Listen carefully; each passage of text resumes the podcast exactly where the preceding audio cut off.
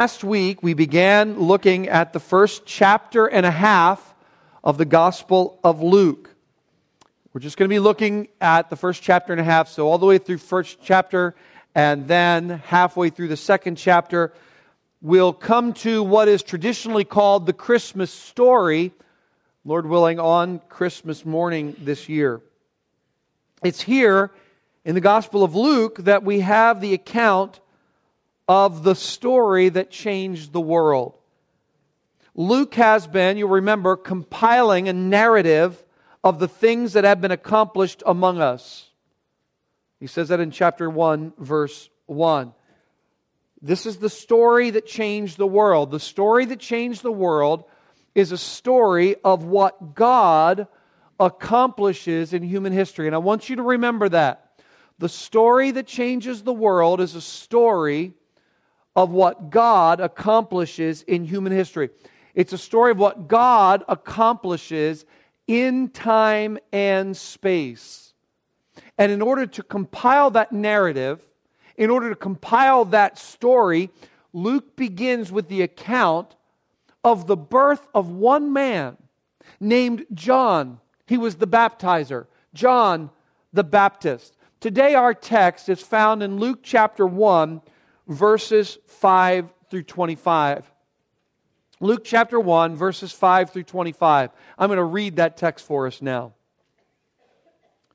In the days of Herod, king of Judea, there was a priest named Zechariah of the division of Abijah. And he had a wife from the daughters of Aaron, and her name was Elizabeth. And they were both righteous before God, walking blamelessly in all the commandments and statutes of the Lord but they had no child because Elizabeth was barren and both were advanced in years. Now, while he was serving as priest before God, when his division was on duty, according to the custom of the priesthood, he, Zechariah, was chosen by lot to enter the temple of the Lord and burn incense. And the whole multitude of the people were praying outside at the hour of incense. And there appeared to him an angel of the Lord standing on the right side of the altar of incense. And Zechariah was troubled when he saw him, and fear fell upon him. But the angel said to him, Do not be afraid, Zechariah, for your prayer has been heard, and your wife Elizabeth will bear you a son, and you shall call his name John.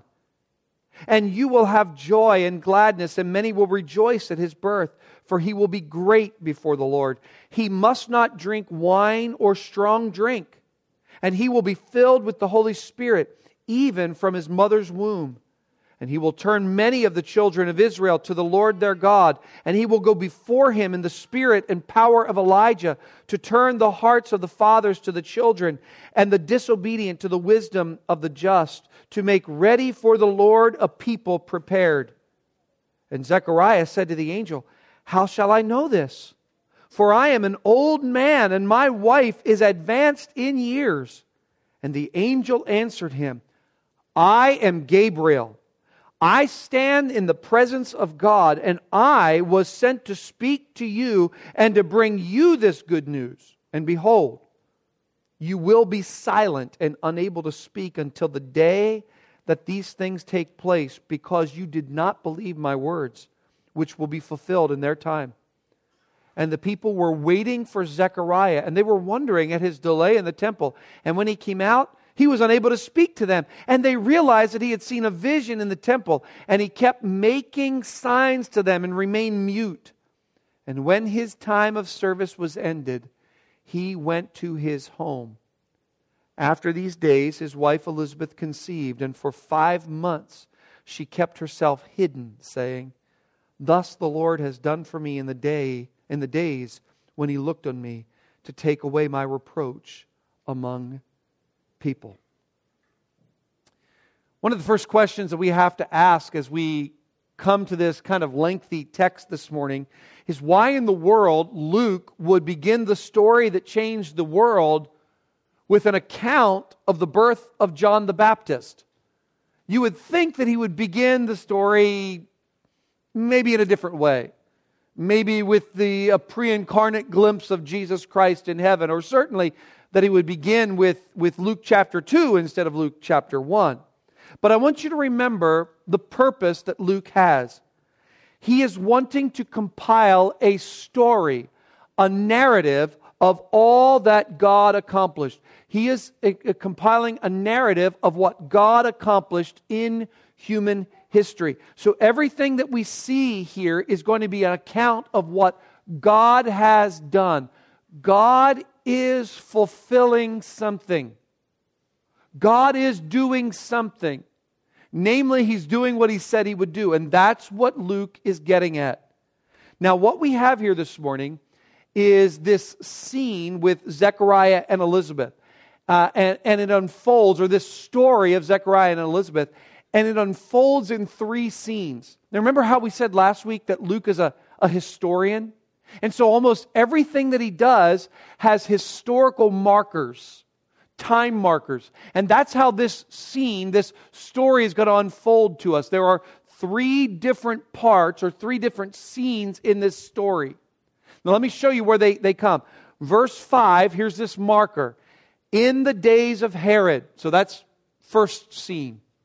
In the days of Herod. If we were watching a play and you had the little sort of uh, bulletin or whatever it is, the, the program before you, they would say scene one, colon, in the days of Herod. That's verse 5. But then look down at verse um, 8. There's the second scene. And again, there's a second historical marker.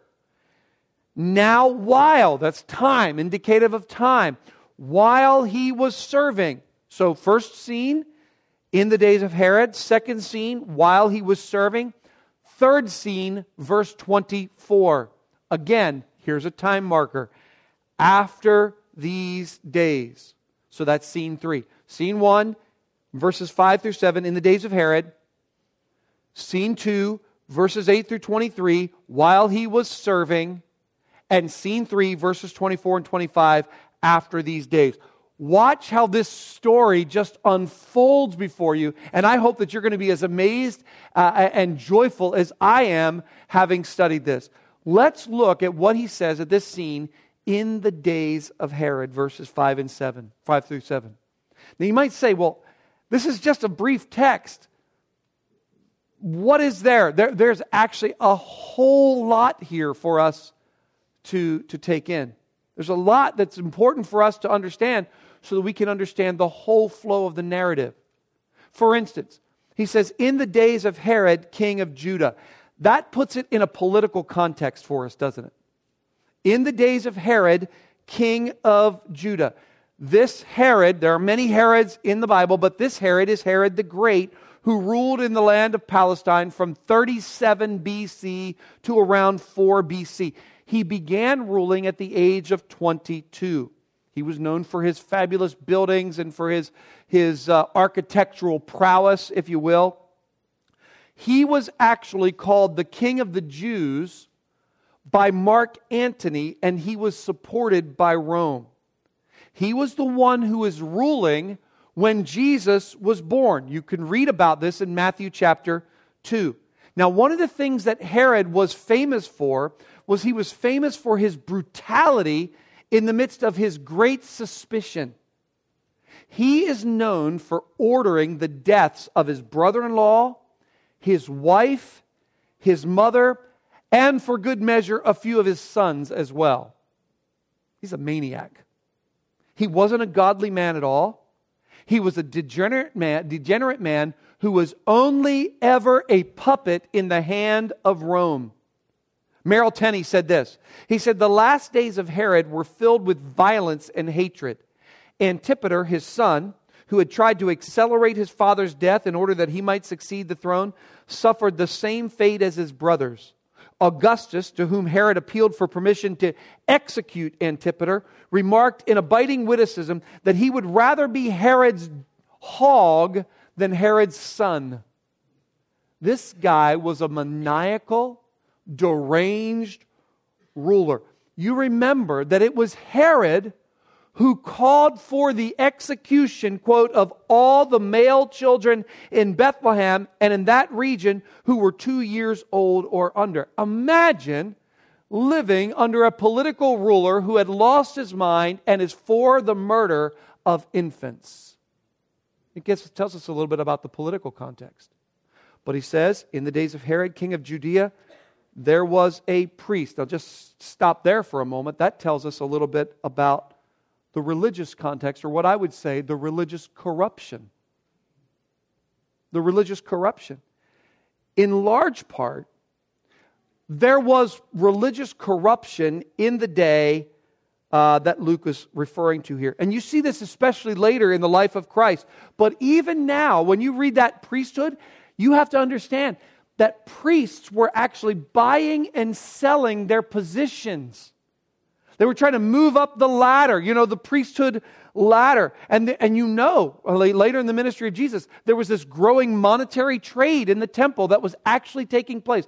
There was, to, to put it bluntly, religious corruption of the highest order. There was jealousy. I mean, in the intertestamental period, there, there came about this, this group called the Pharisees, and then the, the liberals of the day were the Sadducees, and then together they were, you know, they were made up the leaders of the Sanhedrin. There was this constant struggle, power struggle between the Pharisees and the Sadducees, quite a jealousy amongst them. And famously, the Sanhedrin was corrupt, the religious leaders. This, this Uh, Luke is telling us here about a little bit about the political context, a little bit about the religious corruption, but he's also telling us a little bit about the spiritual craving that, that took place in this time. Why? Well, you know, the history of Israel has been a long history. It's a long history of disappointment and difficulty and darkness. Remember, the history of Israel began with a, name, a man named Abram, who would be quickly called come the name of Abraham. But almost as quickly as he was called to believe God, the nation that he itself, of which he would become the father, found itself in the midst of 400 years of slavery in Egypt, followed by 40 years of wandering in the desert. Then came a nearly decade long conquest of Canaan, and then years and years and years of trying to occupy that land. That was followed up by the division between the kingdoms in the north and the south. And in 722, the northern kingdom was destroyed. And in 586, the southern kingdom was carried away to 70 years of Babylonian captivity. And when that Babylonian captivity had ended and the southern kingdom was allowed to come back to Israel, it wasn't long after that that they became, they, they were invaded by the Greeks. And after that, they were oppressed by the Romans. It's just this long history of repeated darkness, blessing and cursing. And as this story begins, we're told that it's in the days of Herod the king. You know something about the socio political setting, you know something about the religious setting, but I want to tell you about the spiritual cravings at this time. Because ever since the ending of the Old Testament, 400 years, God had been silent no prophet spoke for 400 years. It had been more than 500 years since there was ever a, a, miracle in Israel. There were only a few periods, you have to remember, there were only a few periods in Israel's history during which mi- miracles occurred because miracles are not the norm. I know our charismatic friends want us to think that miracles are the norm, but if miracles are the norm, are they really miraculous? Right? Miracle is something that happens that's not normal. All this to say, God had been silent. No prophet was speaking in Israel. No genuine dis, uh, uh, demonstration of God's presence. It seemed like God wasn't doing anything. The Messiah had not come. There was a spiritual craving in the land by a few, a godly few, who were waiting for the salvation of Israel. You see something about the political context, something about the religious corruption, something about the spiritual craving. But then Luke brings our attention to this exemplary couple Zechariah and Elizabeth. Really strange because Zechariah's name means the Lord remembers. Elizabeth's name means the covenant of God. Taken together, we would say, as soon as you'd see the words, the name Zechariah and Elizabeth, you would think, the Lord remembers his covenant. But does it seem like God is remembering his covenant? No, because God's not speaking. There's nothing happening.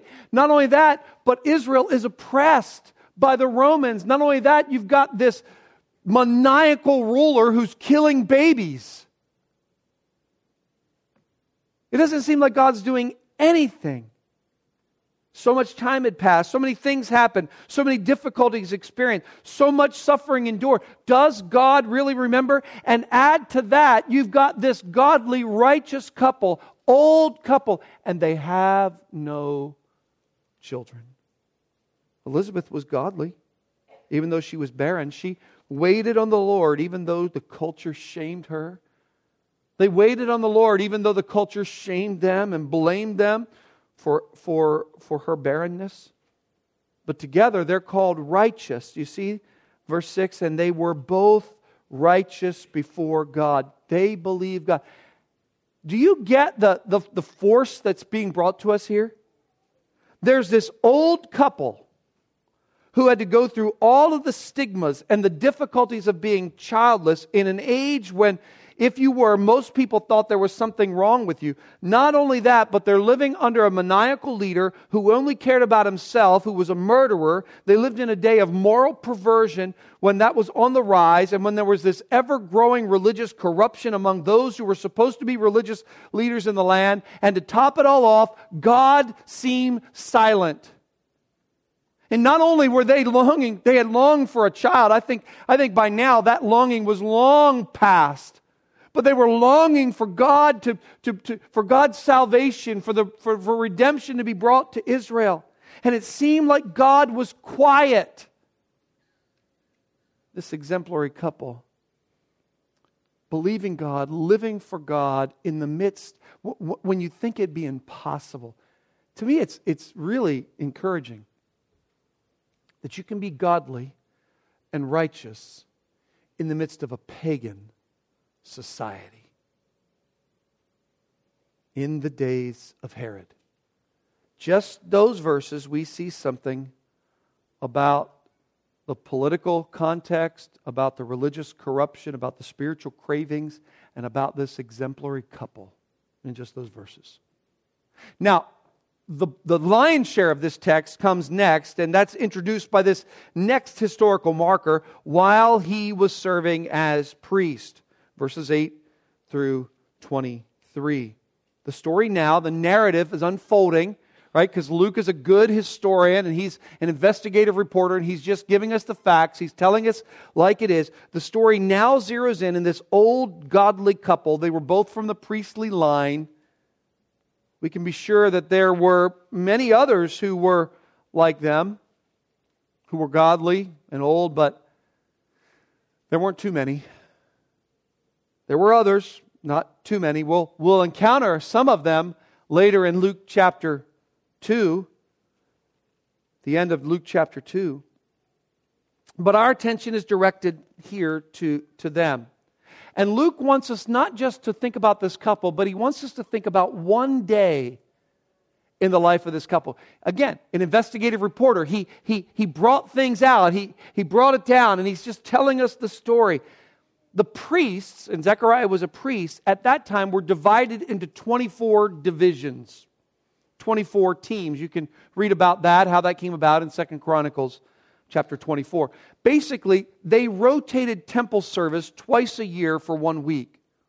It's probably as many as 18,000 priests. And because there were so many, that meant that you only had one opportunity in your lifetime to enter into the temple and to burn incense inside of the temple. Well, Zechariah, who happened to be of the order of Abijah, who is one of Aaron's grandsons, on a particular day, they were all gathered together. There, there Abijah is chosen. It's, it's Abijah's turn to, to go into the temple. And what they would do is they would cast lots of the available priests to determine who would go in in the morning and who would go in in the evening to offer the incense, who go into the holy place to offer the incense. And they did that by lot. And it just so happened, Luke tells us, that the lot fell on Zechariah. This was an immense privilege.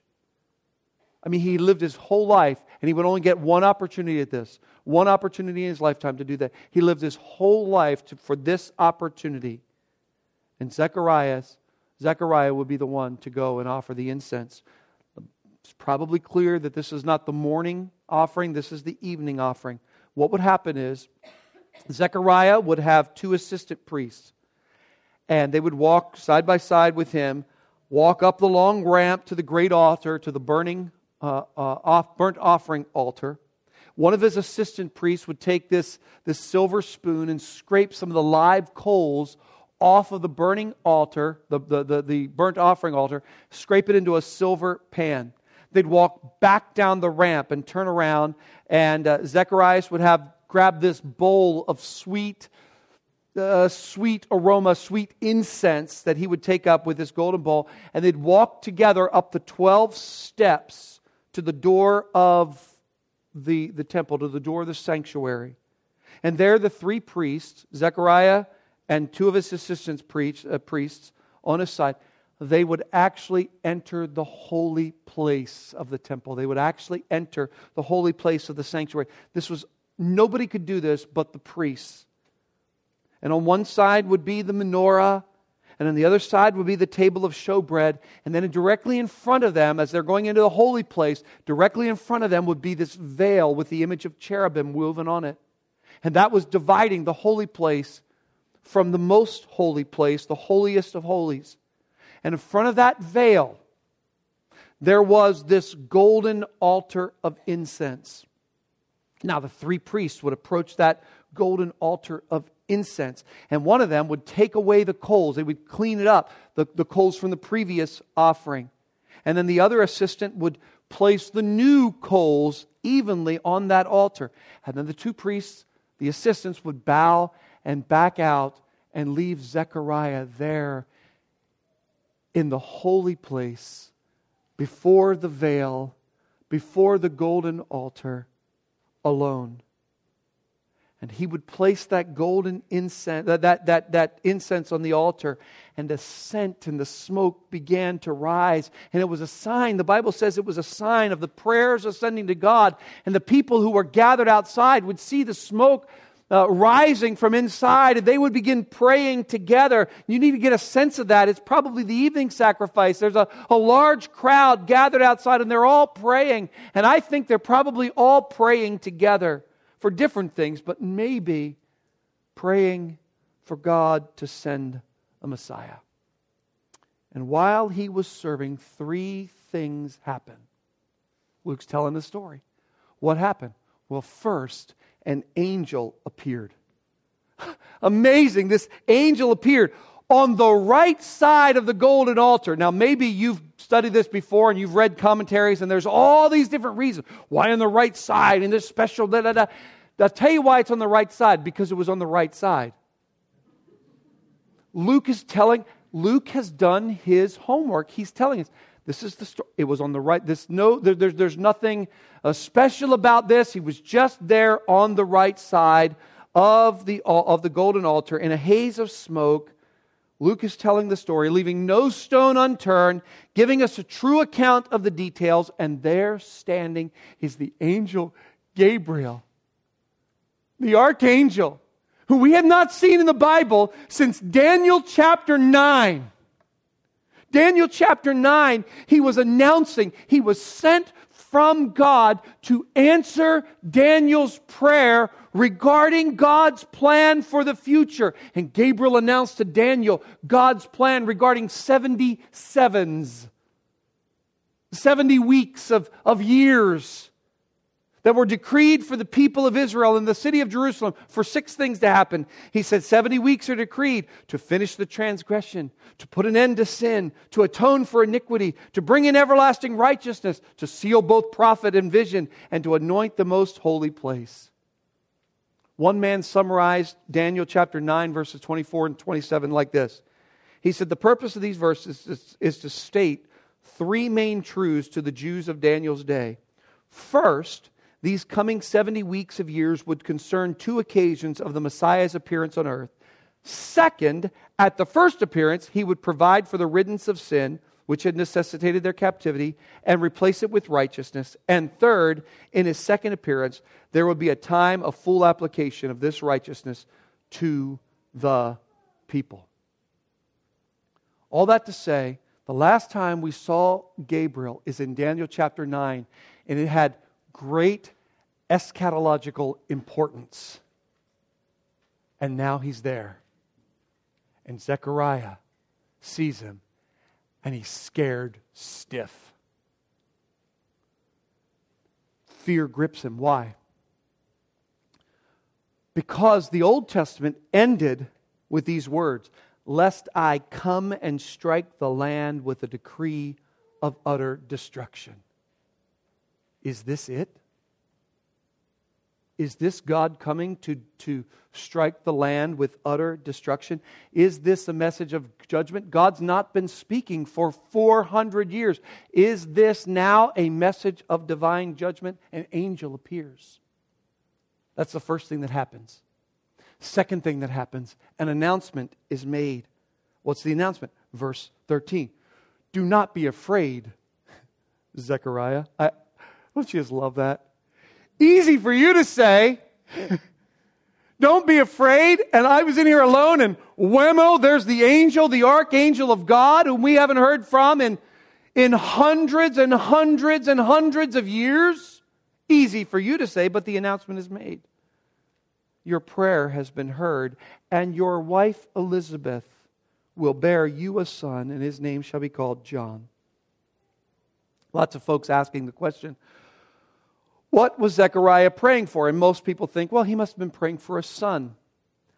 I, I don't think that's the case. I think he was praying for the deliverer, he was praying for the Messiah. Because that's what you do when you're a priest, a godly priest, living in such pagan days. And all of a sudden, Gabriel comes with the same basic announcement that he made to Daniel Your prayer has been heard.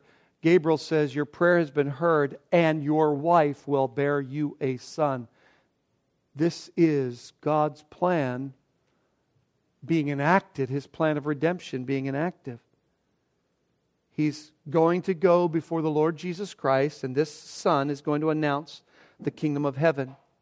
Now, I want you to see a couple of things about this announcement. First, he announces the reality you, your wife will bear you a son, but then he announces something about his name, and you shall call his name John.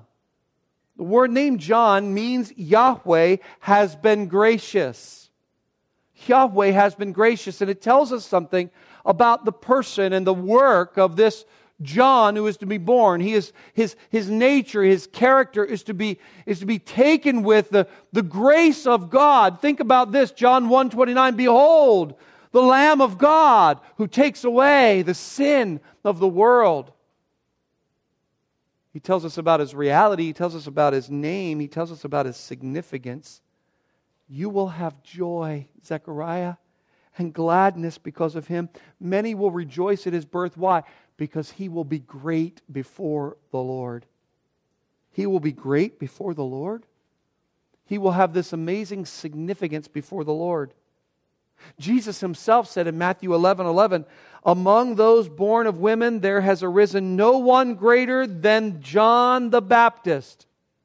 And then he adds this, Yet the one who is least in the kingdom of heaven is greater than he. what is his significance? He is significant because God will consider him to be great.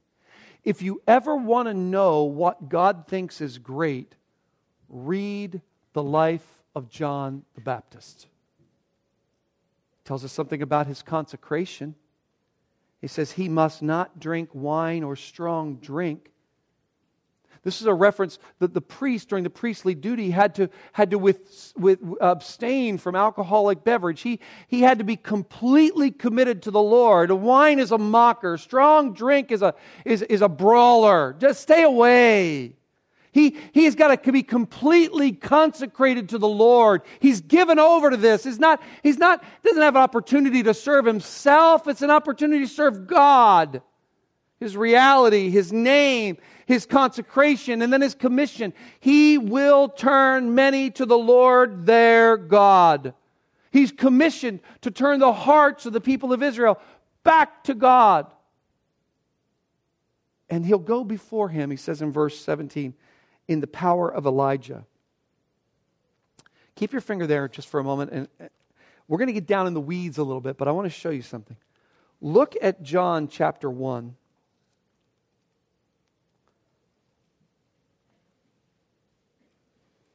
Verse 21.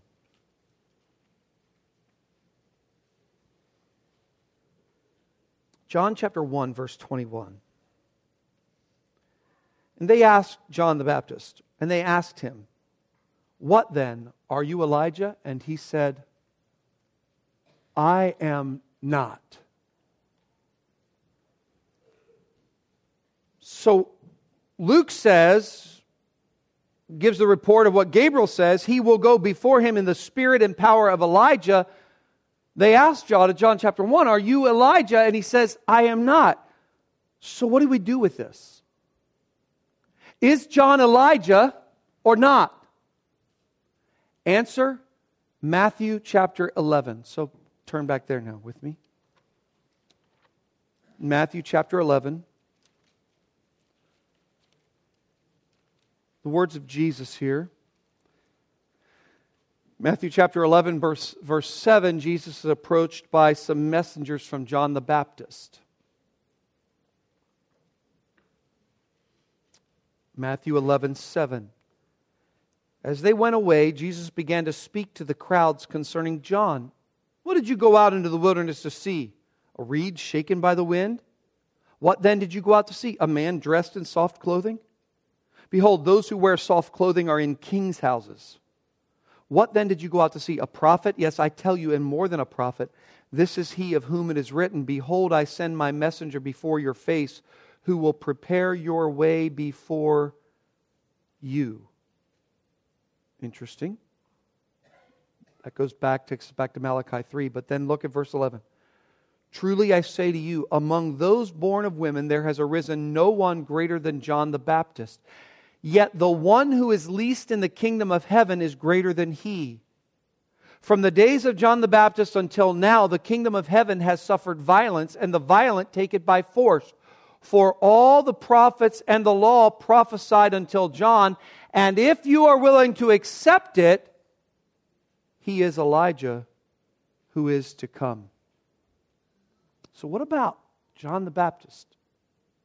Jesus says, if you're willing to accept it, if you're willing to accept what? If you're willing to accept the testimony of the prophets, if you're willing to accept the testimony of John the Baptist regarding the kingdom of heaven, if you accept this message, that is to say, if you accept me as your Messiah, if that's the case, if you accept Jesus as the Messiah, then John is figuratively fulfilling the prophecy regarding the coming of Elijah that's given in Matthew in Malachi 3 and more specifically in Malachi 4 verses 5 and 6. But John was not an actual resurrection of the real Elijah. In this way, John is an Elijah like prophet who would powerfully, boldly, and faithfully, uncompromisingly proclaim truth. One man said this So the angel says there's coming one in the spirit and power of Elijah.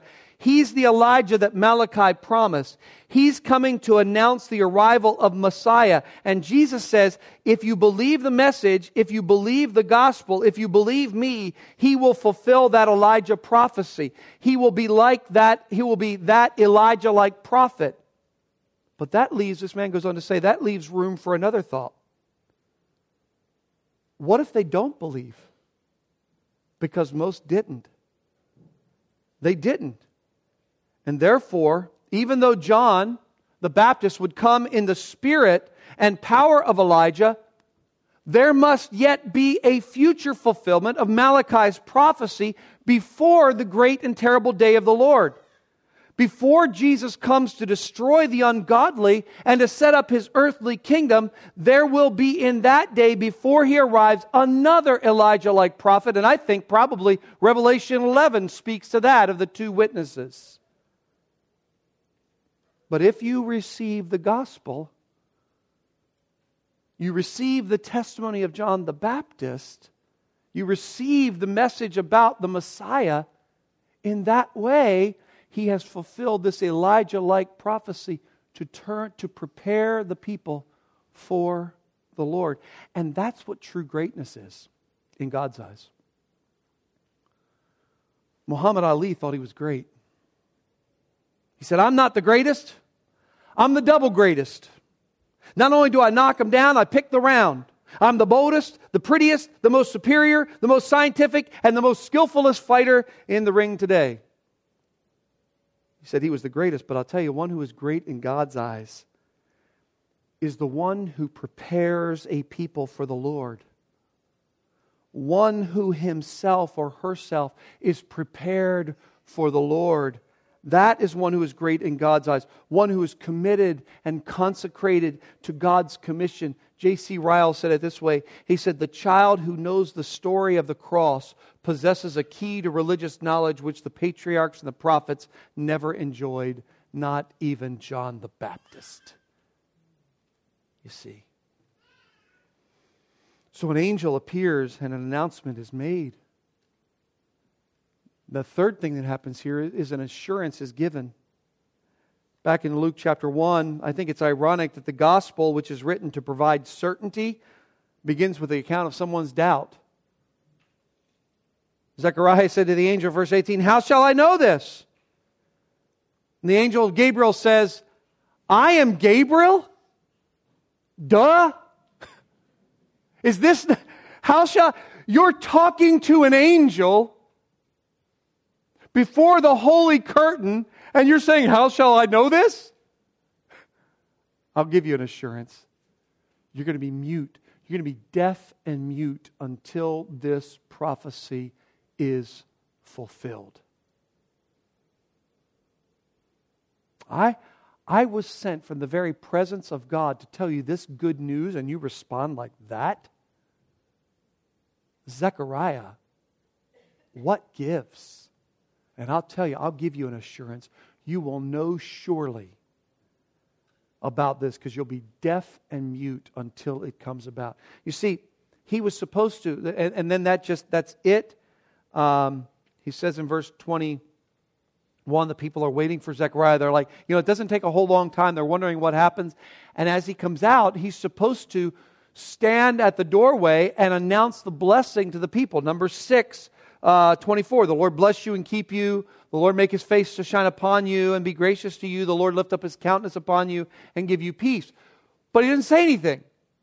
And all the people are, this is really weird. What's happening? Why is he not speaking, and he's making these signs, which that's why we say he was not only mute, but he was deaf. He, he was making signs with his hands, trying to explain to them what had happened. And then they realized, I don't know how he did that, how he met through these signs, they realized that he had seen a vision.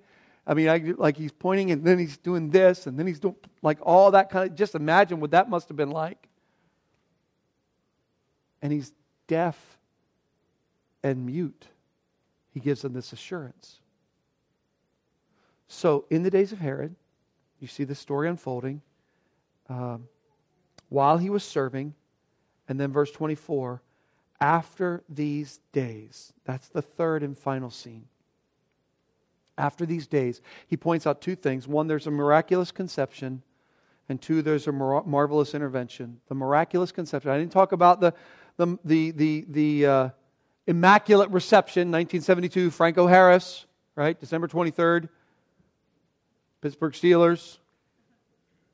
This is not, okay, thanks, John. This is the miraculous conception. They're both old. Look, look at what happens here.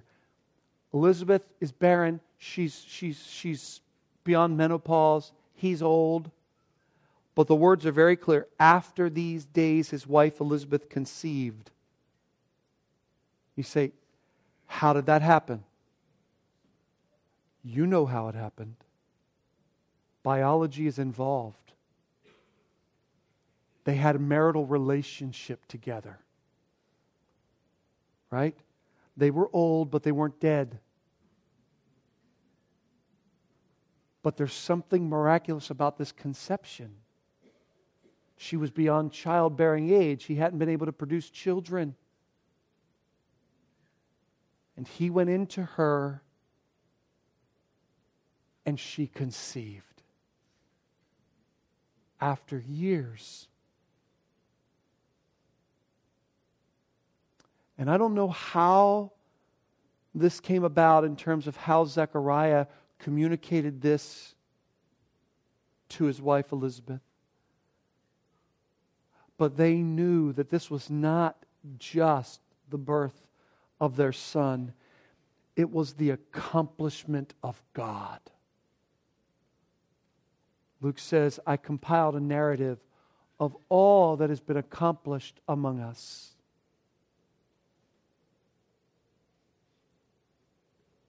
Don't know how other than to say that, that I, I can imagine Elizabeth trying to think about this, and I can imagine her thinking, All I know is my husband can't hear or speak, but he keeps making these signs about an angelic being. And the next thing you know, even though we're old, the next thing you know, I'm pregnant.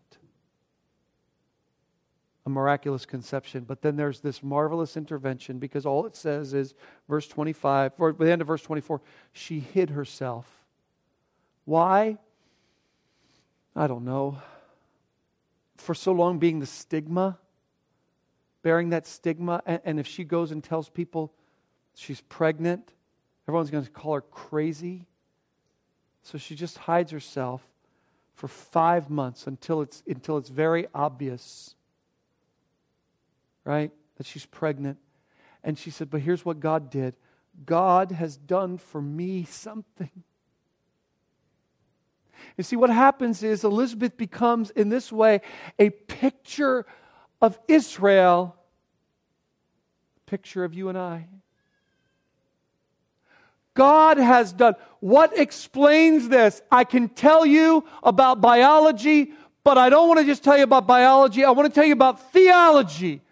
God has intervened and done something and accomplished something in my life that can only be explained as being from Him. Luke says, Theophilus, I want you to know all that has been accomplished in our midst. Well, the gospel is about what God has accomplished, isn't it? And here's where he began he fulfilled that which was said, that's what he, which he said he would do through Malachi the prophet.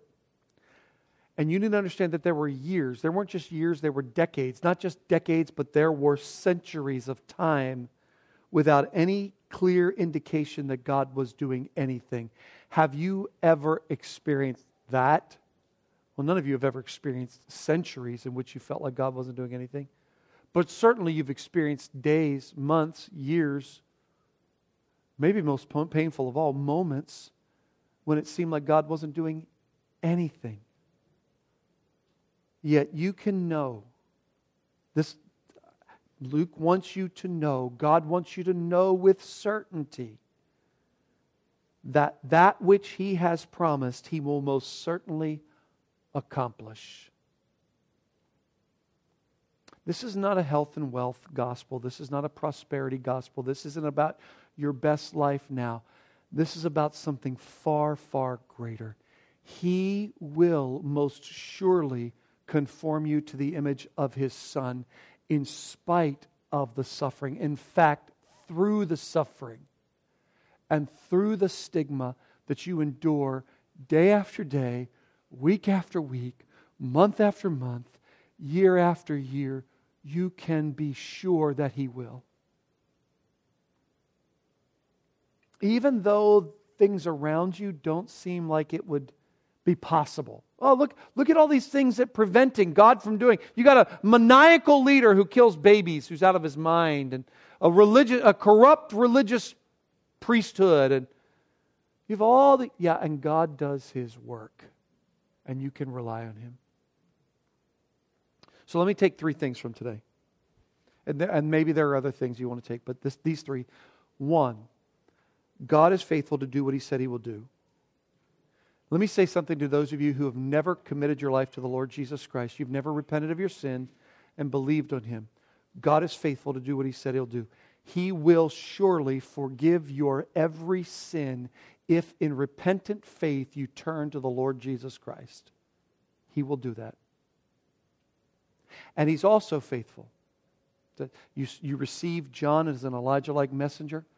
But if you don't, there's coming other messengers, other messengers who will precede the coming of the great and awful day of the Lord. And you will suffer the wrath of God. So God is faithful to do what he said he will do. Second, God uses prayer and people to accomplish his work. That's stunning to me. You got these, these common, everyday people, and God's going to do his work, but he does it through an old couple. He does it through the prayers of God's people. That's how God works. That's amazing. And third, be ready. Be ready. Are you ready? Are you ready? The, the, the, great and awful day of the Lord is coming. Christ Himself is coming. You would do well to be ready today by repenting of your sin and believing on the Lord Jesus Christ and looking to Him with all your heart.